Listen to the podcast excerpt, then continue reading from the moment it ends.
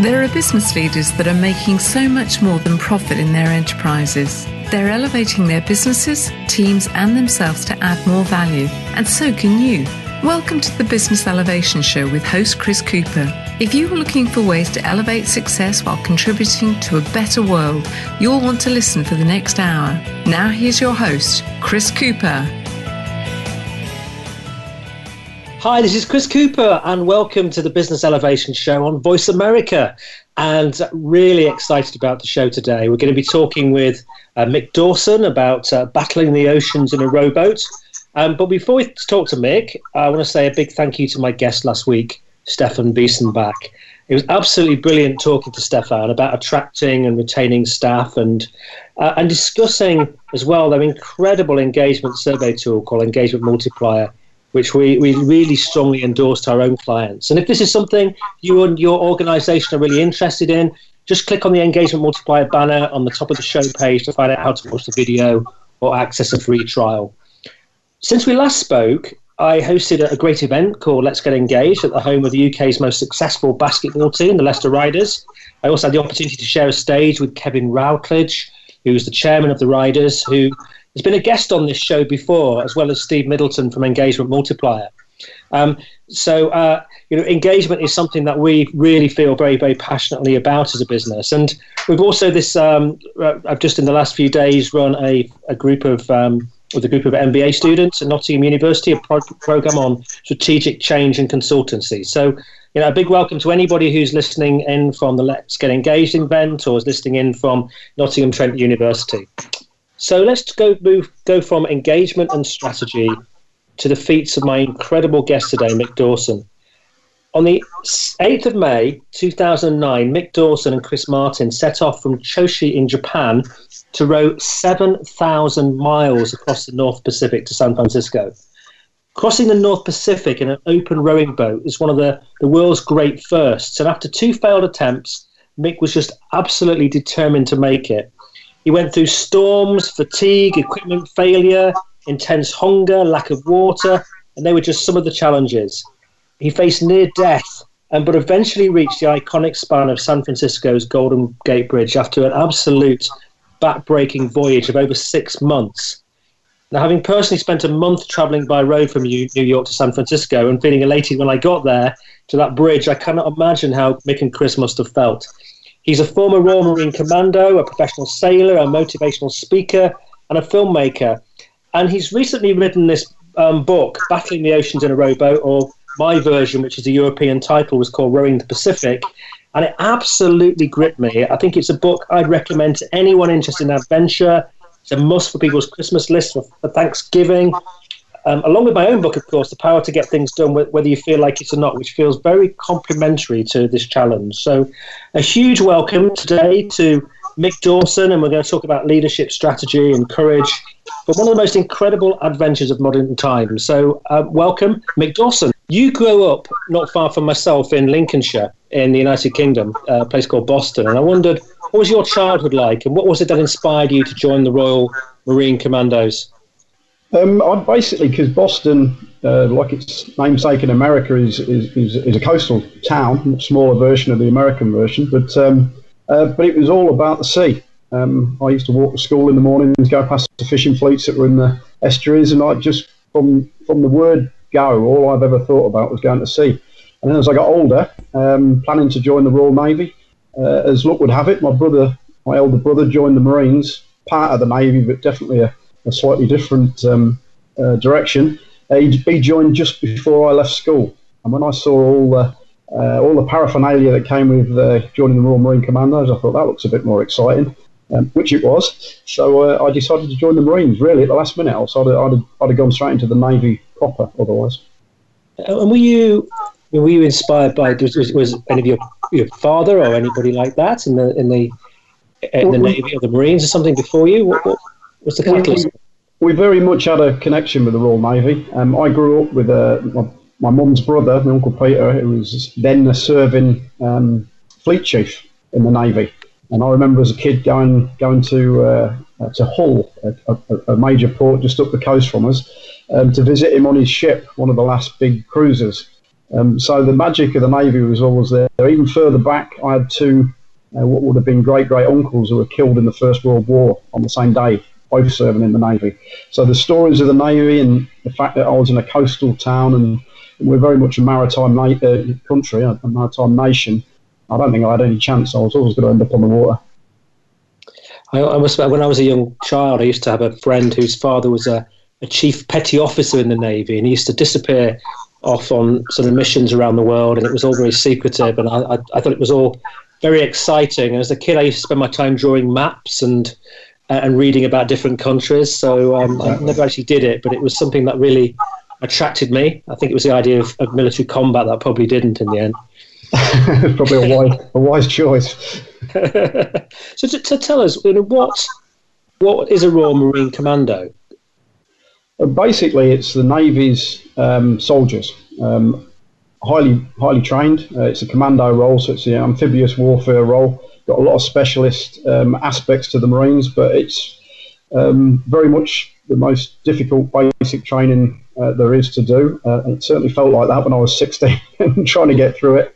Uh, nine months solid training, uh, at the end of which, should you pass all the tests, you get presented with your green beret and become a, a Royal Marine Commando uh, proper.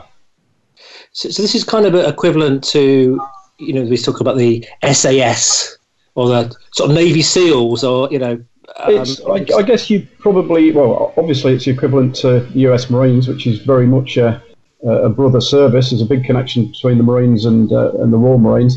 Um, but we're a lot smaller and more specialist, I think, so that the, the jobs are a bit more specific. But uh, yeah, I guess the Rangers, it's, it's that kind of standard in the States would be, be the equivalent. Um, special Forces as such, that's really that element would be the SBS, Special Boat Service, um, which certainly in my day was just a, an arm of the of the Marines, but now is is basically an arm of all the services.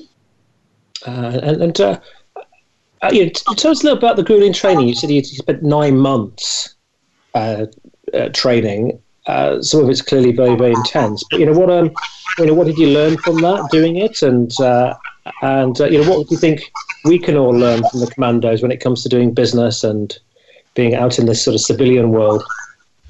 I think most of the things I learned, I probably was naive of or unaware of at the time, mainly because I was so young and it was just it became life. But the big lessons, looking back on it now, um, uh, it's all about teamwork. Um, everything about the Marines is not about being incredibly fantastic individually, um, high standards individually, and expected high standards, it's all about teamwork. And if you ever work anywhere within the Marines, you're always working with people who put the group first. Um, it's one of the key elements that came through in, in my Rowan adventures um, to follow. Um, I think it's a key element that should work into any environment in business. That if you've got a team that always put each other first, um, that team will be more effective. And it's it's almost like a self-perpetuating momentum that it starts. Because if you're surrounded by people who are putting you first, you then want to repay that by putting them first, and it just makes a team stronger. And that's it's not about being fantastic or Superman. It's about the state of mind where it's all about the group. And do you think? I'm often talking to people who've been in the military, and I've got one or two friends and people who've been on this show in the past who what they've found is they've, it's been quite a, a, difficult transformation when they've come out of you know, military life, when they've been in these amazing close teams, and then they find that actually outside people are a little bit more self-interested and team interested. Was that your experiences? Absolutely. Um, it's one of the things that came out of writing the book when I was trying to analyse that question that everybody asks, why do you do it? Um, and I went rowing because I missed the environment of the Marines. I, I, I came out of the Marines and I can look back on it now and realise that I looked and thought, well, nobody's normal out here. And I honestly thought I was dealing with abnormal people. And then I realised, well, I've come from this incredibly um, high pressure environment where people behaved in a, you know, in society's terms, in an abnormal way. We, we were very different in the way we um, uh, related to each other. Um, and I my big lesson was realizing that I wasn't normal. I couldn't be normal after having that life experience from a, a school kid at 16 till 27, 28 year old coming back into civilian street. So it's not that it's bad or good, it's just you have to realize normal society doesn't operate along the lines um, of, uh, you know, elite fighting units. Yeah, yeah. Uh, And I mean, how did that, being in a fighting unit in a team, uh, in teams, how did that prepare you for your rowing adventures? Um, again, if you'd have asked me when it was starting, I didn't think it was relevant at all. But as I look back on it now, it, it was the key element because it gave me the coping mechanisms um, to deal with it. You know, the um, uh, the ability to a put up with the discomfort and the, and the downsides and the setbacks. It gave me all the planning um, skills I needed when things went wrong, which they sadly frequently did from time to time and quite dramatically.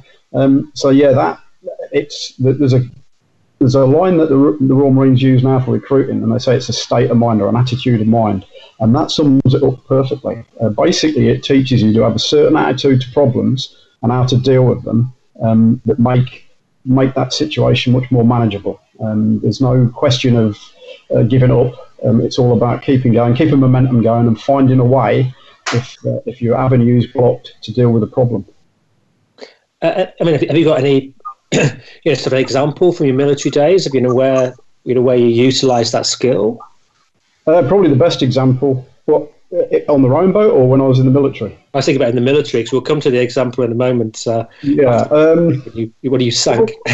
Probably the best example of where those things kicked in without me having to think about it was uh, when I was in the Falklands War. I was only 17, and we uh, went back as part of the task force to liberate the islands and we were attacked. Uh, we were the first troop ship to be attacked on about day three, I think, of the landings. And the whole of that process, basically, two uh, Skyhawks, A4 Skyhawks, came across our ship and dropped the bombs on us. The whole of that process I can remember as vividly as if it was yesterday. Um, and I didn't have to think about any of my reactions. I reacted almost instinctively um, by virtue of what I've been trained to do uh, throughout the whole of that engagement. Um, from watching the bombs dropping down onto the boat to uh, the evacuation afterwards. Unfortunately, the bombs didn't go off. The planes were coming in so so low and so fast they weren't fusing. Um, but the bombs hit us, and we obviously had to uh, abandon ship.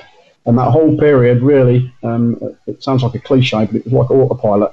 The things, the coping mechanisms had been put in place, um, and I wasn't overawed. Even at 17, I wasn't overawed uh, by the enormity of what had happened. And nor were the guys around me. Um, it was amazing to see how everybody worked um, efficiently as a team under that kind of pressure. And did uh, we're going through situations like that, and you know, I'm sure probably other examples from your military career. I mean, you, you then decide to go and row the oceans, and sometimes solo. Was it, you know, was there any healing involved in doing that? What made you decide to do it? It was my inability to settle into Civvy Street. Um, I went into private yachting pretty much directly after I left the Marines and was horrified with how it was an environment I had little in common with in terms of the people. Going back to that, they people just didn't seem normal around me. The, the level of trust, uh, commitment, uh, all those things. I, I, come from an environment where people would step in front of the bullet for you without even thinking about it. Um, to an environment where people wouldn't give you five minutes if there wasn't something in, it for them. And I hated it. And I needed to find something to replace that. And for me, fortunately, um, it, it, became ocean rowing. Initially, I thought it was going to be climbing Everest. That was the first plan. And then I came across an advert for an ocean rowing race, uh, the second one ever run uh, from the Canary Islands to the Caribbean. And I thought, well, I don't need to learn to, to mountain climb to do that. I've got most of the skills. And um, decided to along with my brother, also an ex-Royal Marine, um, take part in that race, and that was that was the start of it all, really, and, and that was very much part of me coping with the, rehabilitating into normal society. It must have been an incredible experience rowing with your brother, because we don't often, or most people don't spend that amount of time with their siblings, you know, alone. How was that? Most people don't spend that amount of time with anybody. um, it's fantastic. Uh, it's very. I mean, I've done five different rows now up to date, and they're all fantastic individually. But to arrive in Barbados, this is right at the early stages of ocean rowing. Only dozens of people have done it at this stage. Um, to arrive at Barbados, um, and for our family, for my brother's kids, to see, you know, two brothers from the same family step off a boat that had just rowed, uh, what, 70 days, I think it took us 3,000 miles across the Atlantic. Um, it, you know, it really doesn't get much better than that. Amazing. Well, we're going to go to commercial break now. After the break, we're going to come back and we're going to start to talk about some of these adventures that you've had and you know a near-death experience that uh, you'll want to stay on the line and, and listen to um, because it's an amazing story uh, and uh, you know, stories of uh, triumph over adversity as well. So do come back with us again. We'll just be back with you again in just a couple of minutes.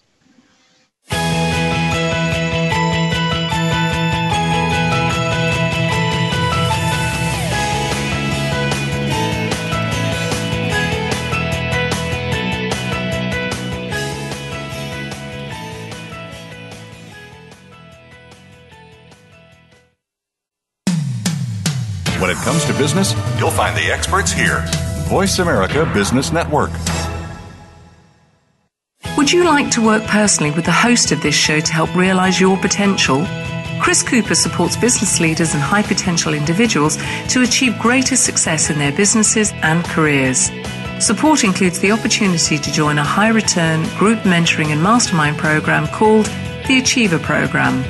One to one mentoring and coaching facilitated leader development workshops and speeches. Email info at bemoreachievemore.com to arrange a free, no obligation consultation to see how Chris and his team can help you. We hear it and read about it every day in the news. America is heading over a fiscal cliff. Home prices are still receding and unemployment growing. How can you preserve and increase your wealth in this kind of economy? Tune in to Turning Hard Times into Good Times with host Jay Taylor. Jay will explain the decline of our monetary system and the economy and will give you winning investment ideas and the tools to protect and increase your wealth. Turning Hard Times into Good Times with Jay Taylor can be heard Tuesdays at 3 p.m. Eastern Time, 12 noon Pacific Time on the Voice America Business Channel. If you hear a dog barking or an angel singing, then you know that you are listening to Waking Up in America. Heard every Wednesday at 3 Pacific Time, Valerie Kirkard and all of her friends will bring you powerful and humorous discussions that raise thoughts and give you insight on how to live your life to its fullest potential. Adventure is always a must on Waking Up in America with Valerie Kirkard every Wednesday at 3 Pacific. When it comes to business, you'll find the experts here. Voice America Business Network.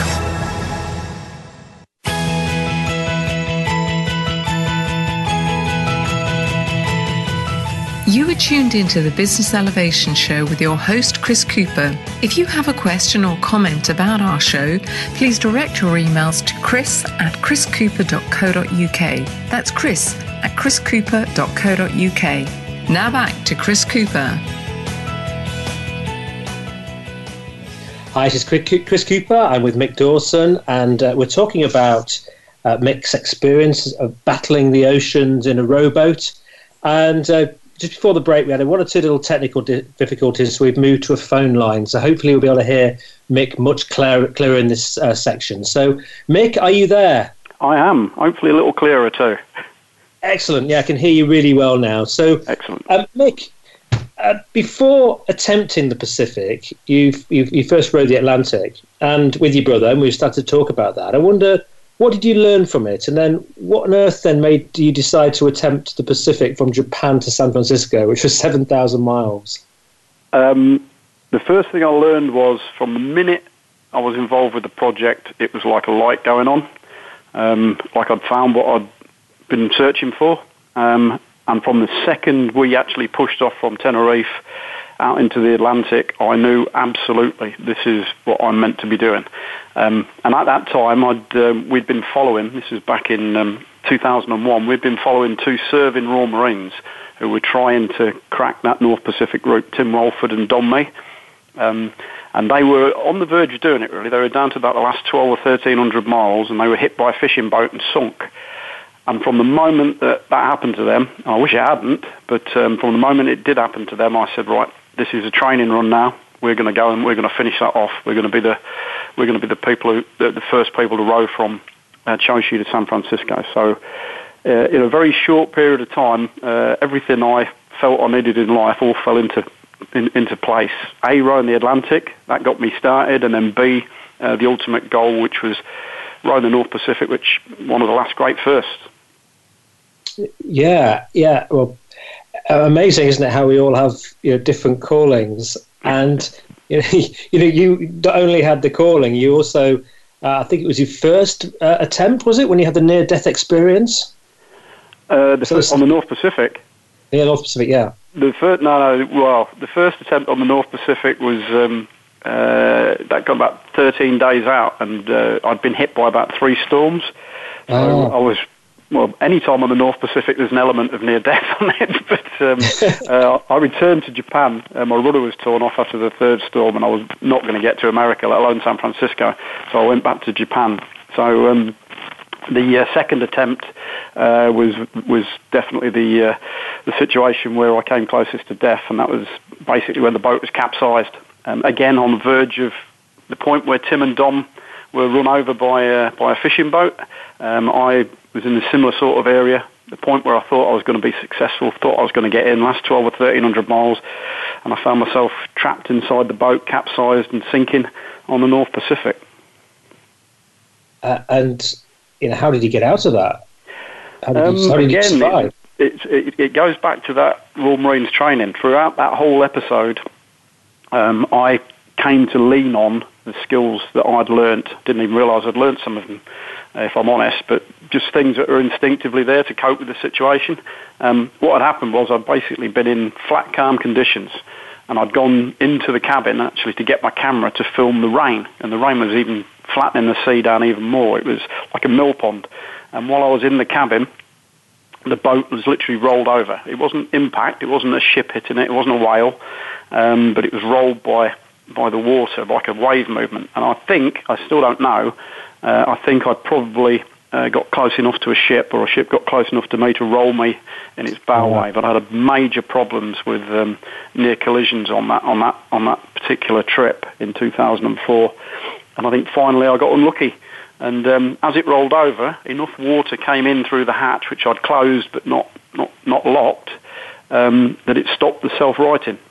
So as I rolled completely over in the boat, which was designed to come back up, um, that water inside the cabin stopped the moment, stopped the movement, and uh, I found myself, despite actively um, trying to trying to keep it going over like an active hamster in a in a in a, in a training wheel.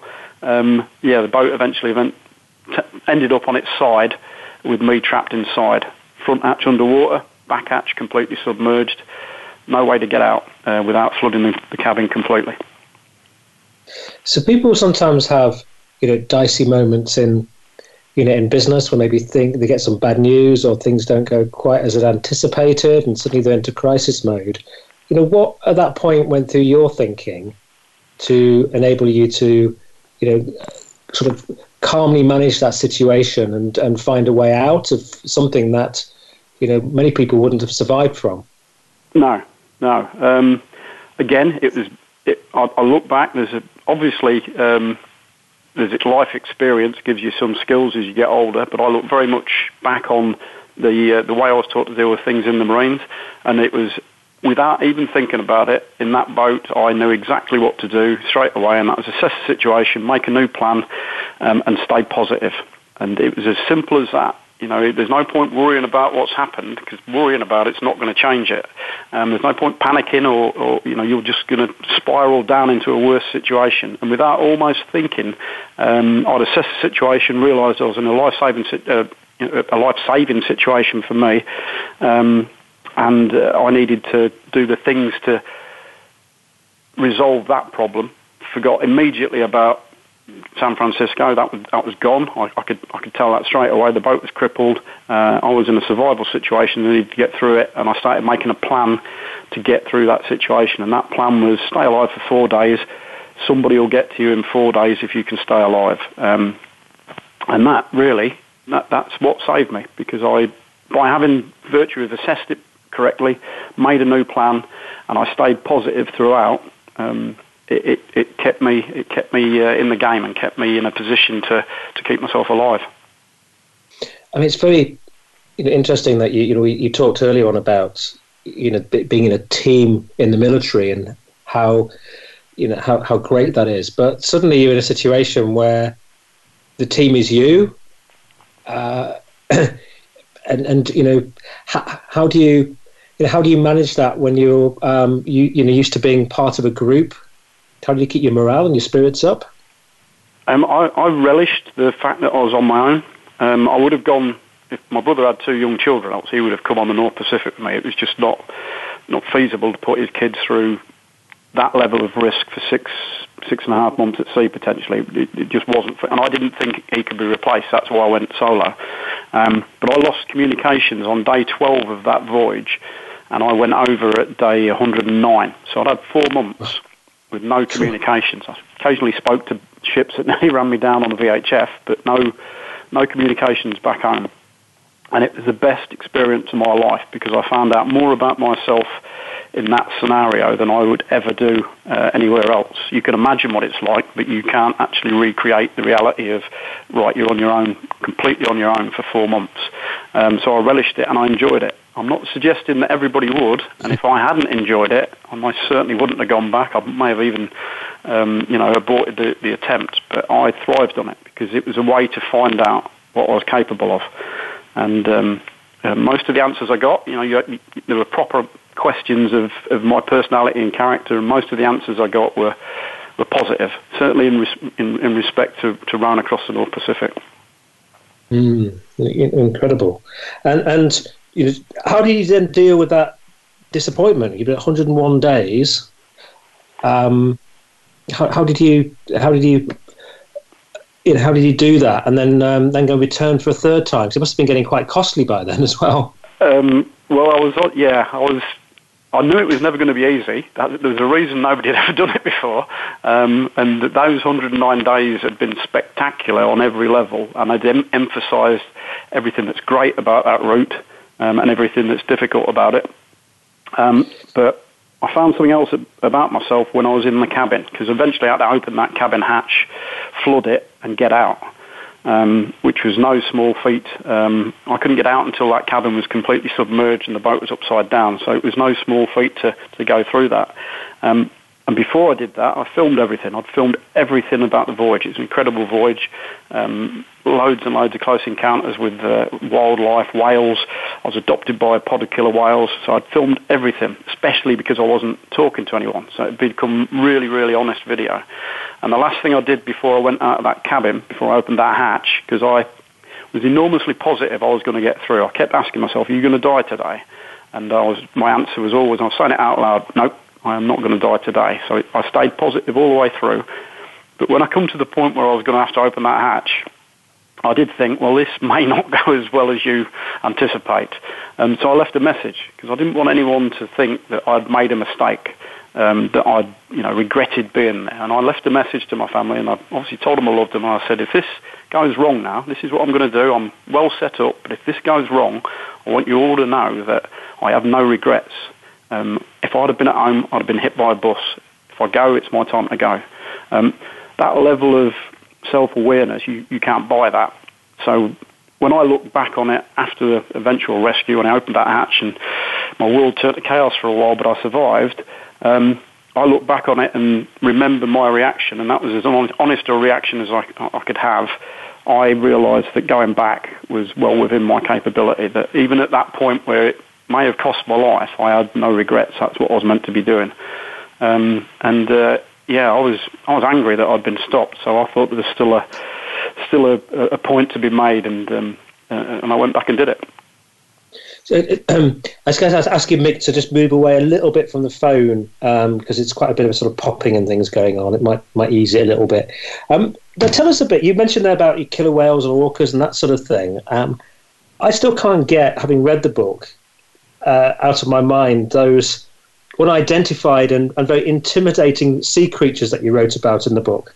Uh, tell us a little bit about that because th- that was really quite um, quite remarkable. yeah. yeah, they, they were far more than intimidated. Um, yeah, it, it's still something even to this day I've not had properly uh, explained or um, identified. But yeah, I was uh, effectively rowing in flat calm about 1,200 miles off Japan, and I. Uh, uh, you, you gather fish beneath the boat. So you get like a microsystem that's growing there, a little ecosystem, and they, those fish get big. And from time to time, the big predators come and they, and they feed on them. And uh, it was the day after my birthday, actually. It was June the 13th, um, pitch black, flat, like a mill pond calm. And all of a sudden, I'm rowing along in the in the darkness, all but for us, you know, the, the, the glare of my navigation light around me. And these huge creatures came down the side of the boat, and I could see how long they were. They were about just over two metres long, and they looked exactly like snakes or conger eels, I thought initially. And they smashed into all the fish underneath my um, underneath my boat, and they were absolutely ferocious. It was like a been a right on top of the the world's scariest floor show, watching these things just decimate all, all the fish underneath the boat. And I'd pulled the oars in to watch this and try and identify them, um, and I couldn't. Um, I'd, I'd, never seen anything like them before. I never saw anything like them again.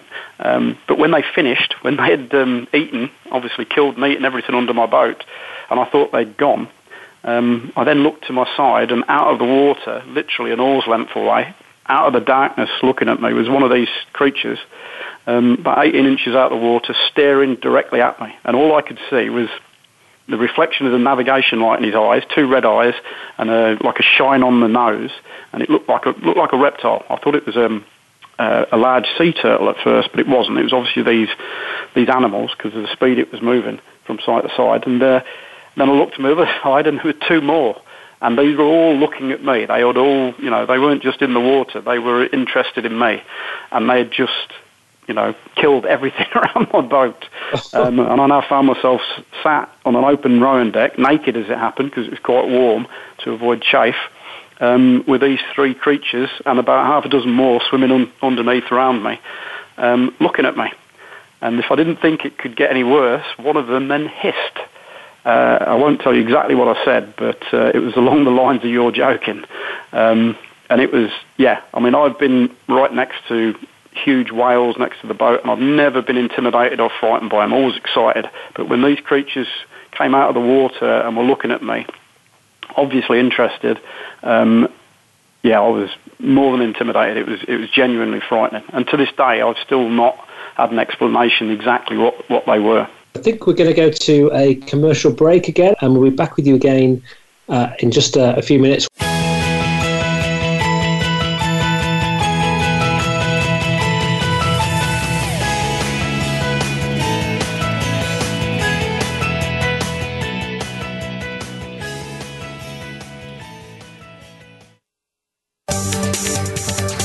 Boardroom to you, Voice America Business Network.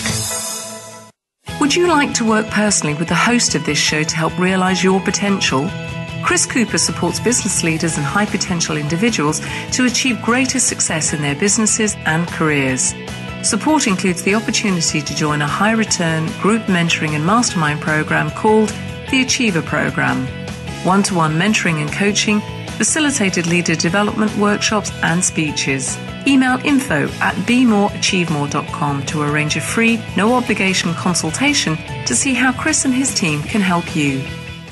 Have you become a member yet? Sign up now to become a member of Voice America. It's always free and easy. Plus, you get to take advantage of some great member benefits. Get unlimited access to millions of hours of on demand content across all of our channels. Keep track of your favorite episodes, shows, and hosts in your own customizable library.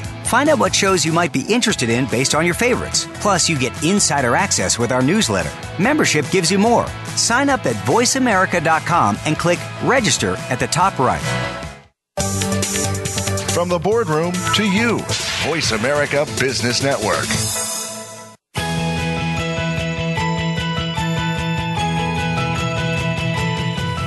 You are tuned into the Business Elevation Show with your host, Chris Cooper. If you have a question or comment about our show, please direct your emails to chris at chriscooper.co.uk. That's chris at chriscooper.co.uk. Now back to Chris Cooper.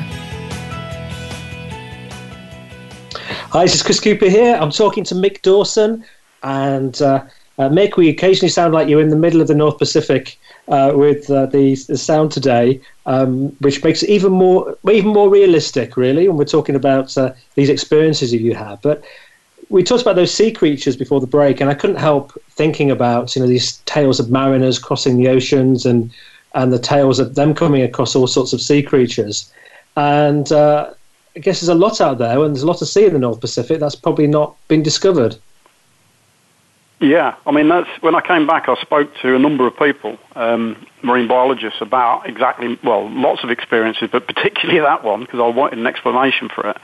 Um, and one of the guys said to me, "Look, you've gone to a place where nobody goes on a boat that small, so close to the water, especially at night when everything feeds, um, going at that speed. You know, you're basically spectating uh, on an area of the ocean that simply no one's ever."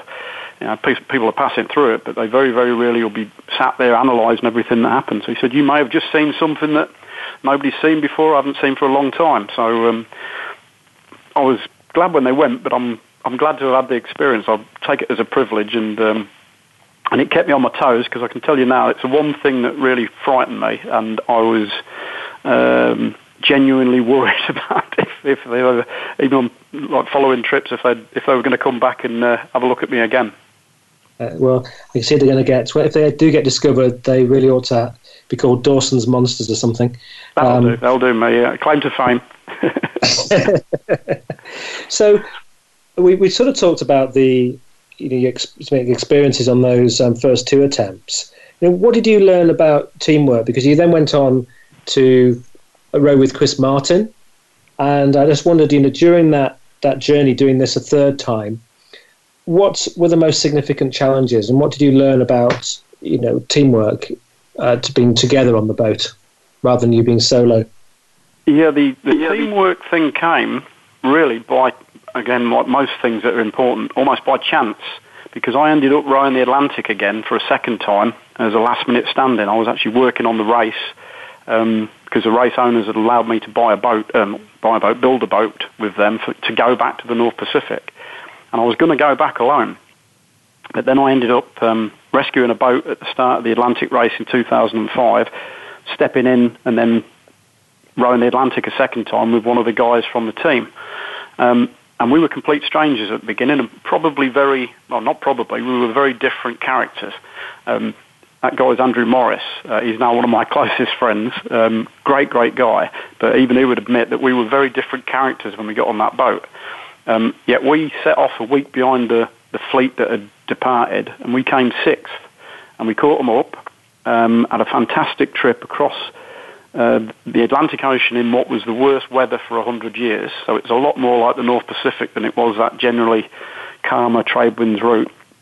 And when I got to Antigua, which was our destination in that, that year, I realised that A, I was capable of working in a team with somebody who wasn't my brother and a former Royal Marine, um, and being in a team would make it much more likely to get to San Francisco. Not get to America, that could be done, but get in a boat, navigate a boat from Choshi to directly beneath the Golden Gate Bridge in San Francisco. That would require, as we called it, keeping somebody at the coalface every available hour. So somebody rowing every hour you can on the North Pacific, and you can't do that as a solo.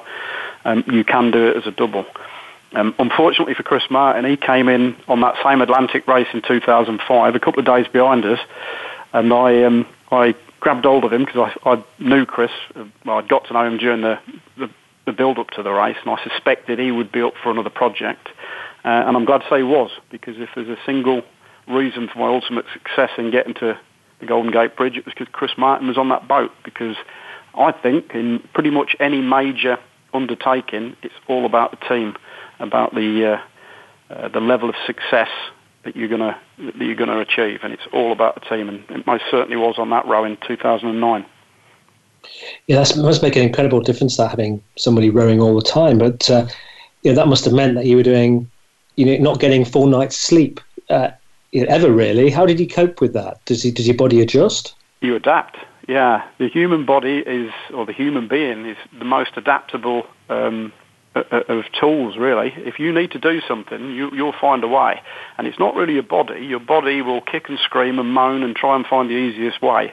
Um, it's your mind. Um, if you don't want to do it, you won't do it. But if you do want to do it, um, you'll find a way, and your body will adapt. Um, it was an incredibly punishing regime. Two hours on, two hours off, around the clock for six and a half months. There were gaps when the storms came or we got headed by adverse winds where we could catch up on some sleep. But generally speaking, we were rowing that routine for six and a half months. And Chris and I worked out when we got back in that in the whole of that six and a half months, there may have been maximum 12 hours when we didn't row, when we perhaps could have. Um, you know, coming out of a storm a bit later than we we should have, or, or, or, or getting ready for a storm a little bit sooner. But that's six shifts in six and a half months when we didn't have somebody rowing when they could. So that was like the level of dedication and um, and tenacity we had for, for achieving our goal. Wow, it's uh, that's incredible. And you must have, I mean, must achieve an incredible level of fitness doing that that most people never experience. I mean, are you, are you still when you go onto dry land? Are you do, do your body does, does your arms want to row? I know if I've done a lot of running in the past, my legs are still, you know, wanting to run. Um, and, and it feels kind of more natural for them to be running than walking. Do you find that with rowing? Um, I'll be honest. When I got, when I got off in San Francisco, I didn't ever want to see a rowing back again. I don't think. Um, I kind of I, I missed. I, I was missing the Pacific almost before I got off it, and you know that's despite we were desperate to get in. But I realised that um, you know those sort of days I might not see again. So I was kind of missing the Pacific. I'm not sure I was missing the rowing too much. Um, the Atlantic crossings and even the solo Pacifics, I was I was in strong form when I got off, and I could have gone back to the start and done it again. I think, but I think the emotional and mental um, toll on the on the North Pacific. When I got off that, I think I was about 18 months before I was physically recovered, or not. To be honest, not it's mentally recovered. Um, you know, your body just follows on behind what your what your mind allows it to do. But uh, yeah, I I don't think I've experienced anything like that in my life before. But for 18 months, I think I was. It took that long before I got back to what I'd call a a normal level of fitness. Mm.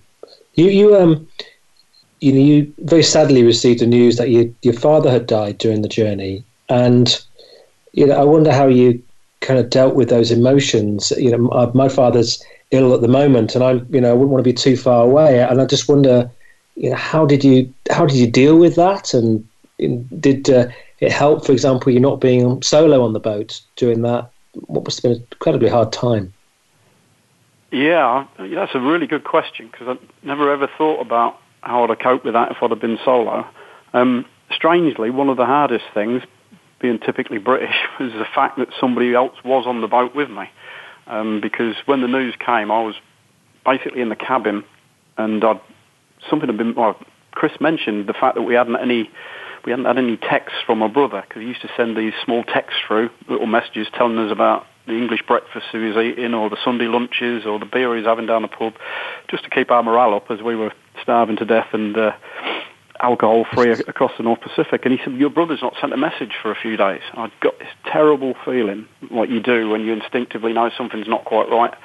And I downloaded the emails when I went off watch, and the first email was um, from my brother saying, "Ring home urgently." And I rang home urgently, and it was about 10 to 11, I think, at night in the UK. It was breakfast time for us, or just before breakfast on the boat. And my brother answered. He said, I thought it'd be you, bruv. Dad died 10 minutes ago. Oh. Um, and I can honestly say, and I'm sure there'll be people listening to this know what this experience is, and it doesn't matter if you're in the North Pacific or or in a hospital sat with the with the person. It's a devastating blow to lose somebody that close to you. Um, and from the second that that news hit, I went from being absolutely on top of everything I was doing to feeling like somebody had just stabbed me in the stomach and dropped a, a, a lead weight across my shoulders. I was destroyed. Um, and my biggest concern was, how am I going to tell Chris? Because I was in the cabin. He had no idea this was going on. Um, I was in the cabin dealing with this, and I spent the next two hours until I had to get out and relieve him practicing and worrying about how I was going to tell him what had happened without breaking down. And I was embarrassed by my grief. I was worried that I would make a fool of myself by being upset when I told him. Ridiculous, I know, but typically British. Mm-hmm. Um, but I knew right from the moment that it happened, I had to keep going. Um, I knew that's what my dad would want, what he'd expect, what he would have done if he was in that that, that situation. And the same as my mum, she would have the same mindset. And the first thing my brother said was, "This is always going to be the worst day in life, bro, but just get it done for him. Get home and, and get it done." So there was never a, an element of should I keep going. there was a huge element of could I, um, tempered with this ridiculous embarrassment over my grief, not wanting to appeal, I guess, weak in front of Chris. Um, eventually, when I when eight o'clock in the morning came and I had to go and relieve Chris, uh, I practiced and practiced what I was going to say, pushed open the hatch, didn't look at him, couldn't make eye contact, just said, Chris, um, I'm going to be a bit, that's exactly what I said, I'm going to be a bit messed up. Um, my dad's just, just died. Let me row and I'll be all right. And uh, if there was a day on that boat when Chris was the best partner ever, it was that day. On many days, he was a brilliant partner anyway, but he immediately assessed it and knew I needed my space. Um, said, mate, I'm gutted for you. I'm so sorry. Whatever decision you want to make, tell me. Whatever you need, tell me. Um, and then he went into the cabin. Obviously realised I, I wanted to be alone, and, and we coped from that point onwards, really. But um, yeah, it doesn't matter if you're in the North Pacific or where you are. It's it's as my brother said, it's always going to be the worst day in your life when you lose one of your parents. It must have been very you know, emotional, really, you know, getting to San Francisco and then, you know, meeting up with your mom and the family. How was that when you, you know, it's been elation, but also, you know, quite a mixed feeling in some ways. Yeah, yeah, that's exactly what it was. It's strangely, we were, well, you know from reading the book, it was no guarantee, even 36 hours before that we were going to make San Francisco. It was still looking impossible. And we found ourselves rowing towards Point Reyes, which was, if we could get to that and close enough, we were going to get in. We had a 30 mile coastal run in and it, we would look like we'd make it, but we were still being pushed too far south. And for the only time in that whole voyage, and it wasn't forecast, the weather changed direction uh, to exactly what we needed. Came right behind us and allowed us to effectively surf in in front of 25, 30 knot winds to Point Reyes. Um, and I wouldn't suggest that Chris and I are that spiritual, but if there was a spiritual moment of somebody's helping us here, uh, it was that. Um, you know, we all often said since about it, it, it was as if the Pacific had said, you know what, boys, you've you've earned your right here, and it just changed the wind direction to allow us that shot in. Because if it had been two hours later, if it hadn't have come, we would never have got into San Francisco. Um, and I look back on that and think, well, if there's any, if there was help from on high then, um, that was it. That was that was the signal.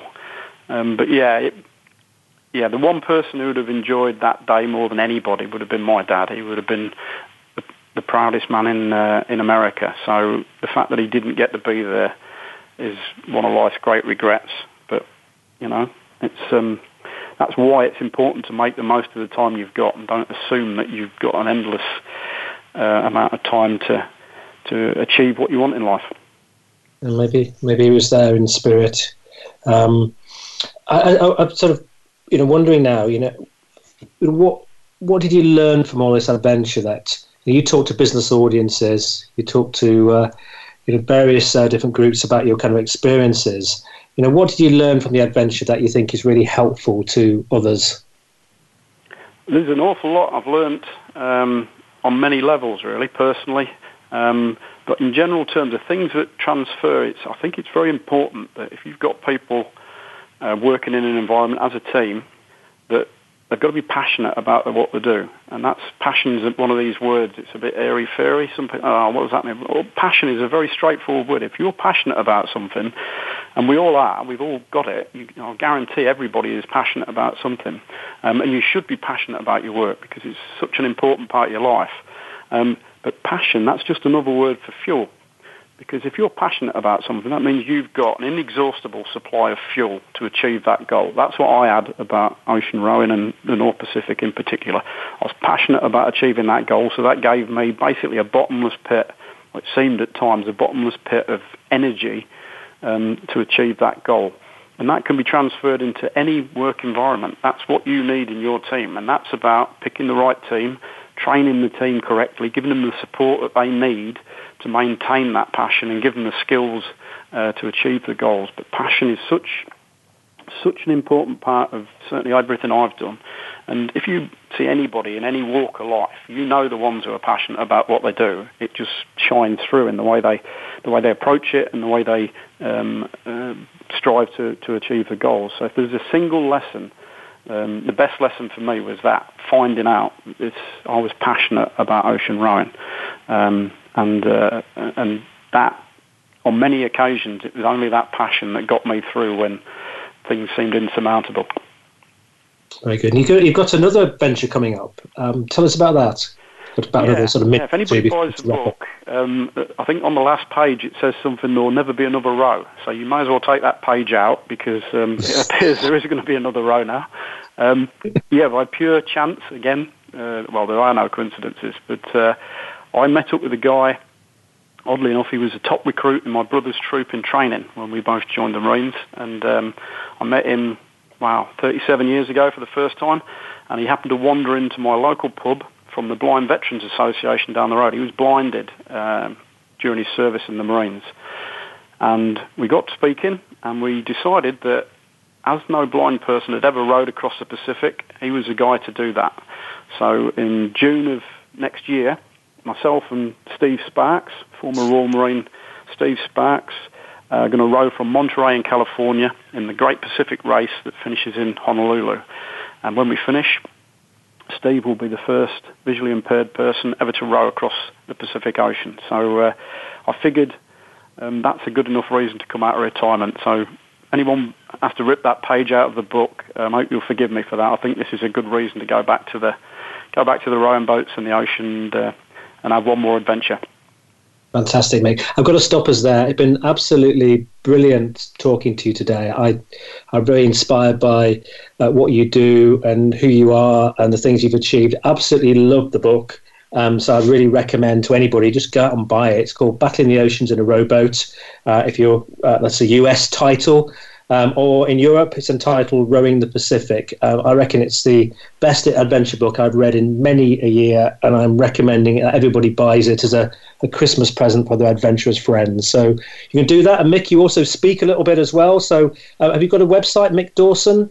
I do, yeah. Mick uh, at uh, or www.189days.com, 189days.com, which is exactly how many days it took us to row across the North Pacific. Fantastic, mate. Well, thank you very much. Uh, on next week's show, I have Karlyn Pipes, who set set an incredible 332 US Masters Swimming National, six long distance, and 53 relay records. Uh, she's an 18 time USMS All Star, achieved by earning the most number one rankings in any age group in a year. She's an incredible swimmer with an incredible life story um, as she really suffered and struggled with um, alcohol uh, abuse uh, between the ages of 15 and 31. And since then, uh, she re energized with swimming and has gone on to achieve incredible results. So do listen to that. She's based in, in Honolulu, in Hawaii. So a link there with um, with our guest today, Mick, and his uh, incredible new adventure to uh, go across the uh, Pacific. Uh, from Monterey to Honolulu. So, once again, a huge thank you to Mick. Thank you all for listening. If you've enjoyed this, do get in touch. Chris at chriscooper.co.uk. Do share um, the links and details with your friends. Thank you.